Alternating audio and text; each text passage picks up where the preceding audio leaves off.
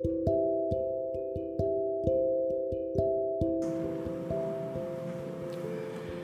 い皆さんこんばんは。台湾駐在独身ゲイリーマンの独り言をお届けしています。あきらです。皆さんいかがお過ごしでしょうか、えー、このポッドキャストでは台湾に駐在員として暮らす40代独身ゲイが台湾の日常や暮らしぶりそれから LGBTQ 関連についてつぶやくポッドキャストとなっています。ということで、えー、今日もですね、えー、まだ台湾の方は、うん警戒宣言が続いてまして、えー、日々ですね家でリモートワークで仕事して家でご飯作って食べてでたまに、うん、食料品を買い出しにスーパー行ってみたいな生活を引き続き続けています。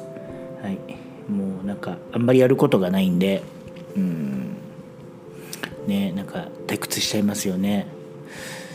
そう。結構なんかテレビに逃げるつもりで、うん、なんていうのかなネットフリックスとか見ようかなと思ったんですけどいやこっちのネットフリックスあの台湾のネットフリックスで契約してるんですけどまあなんか日本映画以外でこう見ようとするとこう字幕がほとんど中国語になっちゃうんですよね。うん、なのでこうなんかまあ英語の映画とかもたまに見ますけどやっぱり100%全部聞き取ってるというわけにもいかずなんかこう消化不良に終わることが多いんでなんか映画を見ようっていうと大概こう日本映画とかになっちゃうんですけど。なんかねそういうのもこうなんかこう見たいと思うものがあんまりこう最近なくて、うん、なんか映画からはちょっと離れてると。本当になんか本読むとか音楽聴くとかまあそんな感じのあの時間の過ごし方が多いかなと思いますけど、まあ、いずれにしてもちょっと時間の使い方を有効にしたいなと。えー、思う今日この頃ですが、えーと、この間ですねツイッターのハッシュタグで初めて台湾に行った理由っていうのがまあなんか目に留まりましてでまあ自分もあのそのツイッターでね、うん、そのハッシュタグをつけて投稿してみたんですけど、うん、今日はその、うん、初めて台湾に行った理由という、えー、そのハッシュタグをもとにですねその時のことをちょっとつぶやいてみようかなというふうに思ってます。うんえっと、僕が初めて台湾に来たのは2016年の12月の本当に暮れでした。もともとその時は、えっと、タイと台湾っていうのをこうセットで回って、えー、日本に帰ってくるっていうそういうあの予定だったんですね。でまあ、あの自分のマイレージであの特典航空券ですかで、えっと、その2つを回ったんですけど行きはね確か上海経由かなんかでバンコクに入ってで帰りは、えー、台北経由で成田に帰るみたいなそんなうんとルートだったんですよ。そうそうでまあそのままなんか上海はねとにかくもう本当に空港に降り立っただけで、えー、乗り継ぎしてそのままバンコクに直行したんですけど帰りはせっかくねあの台北経由っていうふうになったので、うん、じゃあそこでストップオーバーして中2日の、えー、3泊4日みたいな滞在でえー、台湾に来たのがそう最初でした。うん、でまあね、あのー、初めての台北なので本当にまあいわゆる普通の観光的なスポットを回る、うん、本当に定番のところを回ってました。で唯一まああのなんていうのかなちょっと違うというかあの一つはその当時、えっと、自分の働いている会社のですね台湾支社に勤めている、えー、女性の方がまあ結構どのぐらいかなもう今だともう10年ぐらいですかねこう連絡とかやり取りしたしてましてそれでだからその彼女にこう頼ってなんかご飯行こうよみたいな。そういう感じでこう付き合ってもらったのが一つあったのとあとは日本に住んでる、えーと、ゲイの友達から台湾ローカルのゲイの友達を紹介してもらってでまあその彼をにちょっといろいろお世話になるっていうか、うん、ちょっと時間をね作ってもらってこう案内してもらうみたいな、うん、まあその2人が2人いたので、なんか1日中2日あるうちの1日はその彼女。とでもう1日はその、えー、ゲイの友達から紹介してもらった台湾人のゲイの人。とこう、まあ、夜ご飯とか、えー、一緒に食べに行ったりとかしてました。うん。まあ、だからそれ以外はどこ行ったっけな。まあ有名どころだと呼吸博物館行ってえっ、ー、とそれからティンタイフォンも食べに行ったし。あとはねこう台北市内の中でも割と観光地としてこう栄えてる、うん、ヨンカージェとか、えー、ドンチューとか。あと、まあ、ホテルが僕はその時新イっていうね一番こう栄えてるエリアにとってたんで、まあ、その辺りのショッピングモールをザザーッとこう見たりとかもしましたし、うん、なんか本当普通のまあ初めて台湾に来たらここは行くでしょうみたいなところを一通り回った覚えがありますね。うんまあ、唯一そうだなまあ芸っぽいといえばまああの結構有名だと思うんですけど米東っていうねエリアがあるんですけどそこにあのゲイの人が集まる温泉地があるんですよね。でまあそこはなんかなんだろうこう台湾フリークのゲイの友達から結構聞いていたのでその詳しい人にね「どこの温泉がいいの?」なんていうのを聞いて、えー、それでおすすめをもらったんです。うん、とね確かね「川湯」って言ったんじゃなかったかな。山水の川に「湯」って書いてあったと。でそこをおすすめされたのでそう3日目かな、うん、のあのちょっと夕方前ぐらいにこう地下鉄とバスを乗り継いでそこ行ったんですよ。でまあねおすすめしてもらって行ったので結構期待値高く、うん、行ったんですけどまあ時間帯が悪かったのか。うん、それともその日が良くなかったのか分かんないんですけど。正直ねこうまああんまりこう期待に沿うような何て言うのかな。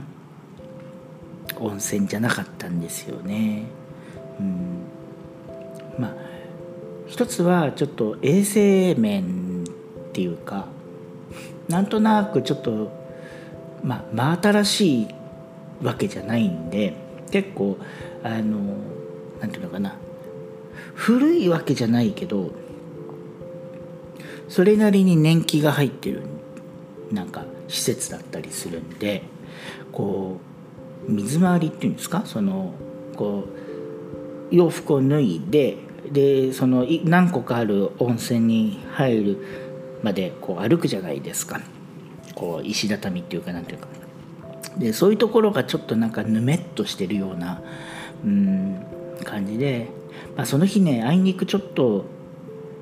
少し小雨みたいな天気だったんですよね。まあ、そういうのもきっとあったんでしょうけども、まあ、いずれにしてもなんかこう心地よく温泉に浸かるみたいな気分になれないこう清潔度というか、うん、あのなんかお湯にすごいお湯が汚いとかそういうことじゃないんですけどね。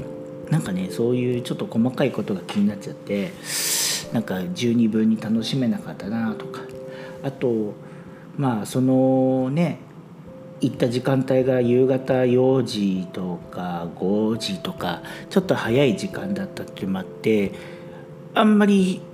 こう自分と同世代の人が少なくて割とまあ、50代60代70代というか少しね 年齢層が、うん、少しどころじゃないか、えー、高いですよね。でなんかそういう人がこうやっぱりいろんな人のあのねこう来る人をじろじろ見たりしてるんで、まあ、そういうところだって分かってて言ってるから否定はできないんですけどなんかそういうのも含めてうんなんかちょっとイメージと違ったかもみたいな。うんまあ、期待値が高すぎたんでしょうね。うんまあ、そんなこんなで多分ね温泉そのものを1時間も使ってなかったと思いますけど、うん、なんか台北市内から行くと4 5 0分ぐらい結局かかるのかな？多分公共交通機関だと。だからそのなんかかけた時間の割には楽しんだ時間がすごい少なかったんですけどね。うんなんかなんちょっとちょっとだけあのその行った施設はそうなんかうん楽しめなかったかなと思います。で、まあ、一番さこういうのって大変なのはそのおすすめしてもらった友達にそれを何て言ったらいいかみたいな報告をどうしたらいいかみたいなのが結構迷ったりするんですよね。うん、嘘は言いたくないしけど本当のこと言ったら「おすすめだよ」って言ってくれた人になんか失礼じゃないですか。ね、なんかそういうこうなんか感想のギャップがあった時に皆さんどういうふうに言うんですかね。うん、なんかたまにそういうのがあるんでこう結構、うん、聞かれたらドキマキしちゃいますね。はい、まああいにくというかその人はそのその河合をおすすめしてくれた友達っていうのは、えっと、その当時、うんと、台湾人の彼氏と遠距離恋愛をしていたので頻繁に台湾に来てるっていうもう本当にフリークな感じで。だからでしかもこう割とその何て言うのかなまあ、僕のこと全く知らないわけでもないからなんか「ああきらくんだったらここ絶対気に入ると思うよ」ぐらいのなんかこうおすすめ度合いで温泉をねこう教えてくれたんでおちょっとねなんかまあ、その後結局あの感想を言わずに今今に至るんですけど、はい、あのどうするんですかねこういうのね、うん、ちょっと迷いますね、はい、あとなんだろうな。うん。あそうそう。そういうギャップで言えばその台湾のデザートをあの地元の芸の友達にこう連れてってもらったんですよ。夕食食べた後に。あの豆の花って書いてドファーっていうデザートがあるんですけど。でなんだろうなまあ僕的にはまずくもなく美味しくもなくっていうぐらいのなんか感想だったんですよね。うん、ただあのその友達はやっぱり台湾のローカルの人がみんな好んで食べてるこうすごく庶民的かつなんか昔からある、うん、なんかデザートだから絶対1回食べた方がいいよっていう感じのおすすめで一緒に連れてってもらったんで、うん、そのカレー自体はやっぱりそれを美味しく、うん、召し上がってたんですけどね。こう何ていうのかな。まあ小豆っていうかそういう豆系のあの甘さは、うん、苦手ではないんですけどなんかこうなんていうのかなこのスープっていう言わないか。こう小豆の入った汁をがなんかこう深みに欠けるというか。ただこう小豆を煮て煮出してその甘さがそのまま出てるだけぐらいの味でそうなんかそこにねこうなんかいろいろな芋系のこうなんかとかあとこう寒天みたいなのとかいろいろ入ってるんですけどそうなんかねこうこだわりすぎなのかなとか思うんですけどなんかちょっと味にこう深みがないように思えてしまったんですよね。うん、だからなんかこうねその彼の手前まずいっていうわけにもいかないしけどすっごい美味しいねっていうような感想も言えずみたいな、なんかねそこでねこうちゃんとねこう取り繕うって言ったらちょっと嫌ですけどちゃんとねこう受け答えができるにはどうしたらいいのかなって やっぱり思っちゃいますね。うん、そういうところが、僕結構苦手で、うん、まあちょっと口ごもっちゃったりするとやっぱ気づかれちゃいますからね。はい、なんかそうそうそんなことで倹約にはならないけどなんかせっかく連れてきたのに喜んでもらえなくて残念だなみたいなこう感想を言われてしまったのであ本当申し訳ないとかいう思いをしました。うん、まあねあのその彼とは今でもずっとあの連絡取り合ってて、うん、まあ僕の中ではこう最初に台湾にあの来てあの遊びに来た時とそれから実際にこう住み始めた時もその彼にはいろいろサポートをしてもらったりしていたので、うん、なんか、ね、そういう、まあ、正直というかなんか、えー、まあ嘘をつかない関係性でこういられるのは、うん、本当にありがたいなと思いますけどね、うんまあ、ちょっとそれは余談ですけども。うんそんな感じかな。そう。あとはそうなんかね芸の友達とかと一緒にこう団体で台北旅行とかに来てればねそれこそ西門だったり中山だったりとかいろいろな飲み屋とかもね行ければよかったんですけど初めての時は、えー、そういったところには全然行かずうん飲み屋さんって言ったのはあのその新井のエリアにある、えー、その当時はすごい流行ってたんですけどバーコードっていうねあのちょっとおしゃれなバーに、うん、あの会社の知り合いの女性に連れてってもらって一緒にカクテル飲んだりとかしてましたけどね。うん。そう。だからあんまりこうなんか初めての台湾に行った時にはあんまり芸遊びをそうしなかったんですよね。うん、そうそう。けどなんかこうなんていうのかな。新しい割とモダンなエリアの台北と。それからこうちょっと路地裏っていうか一つ大きな通りから入ると昔ながらのこうちょっと懐かしい感じの街並みがすごく残ってるエリアと。まあ、その両方をこうテクテク歩き回ってたんで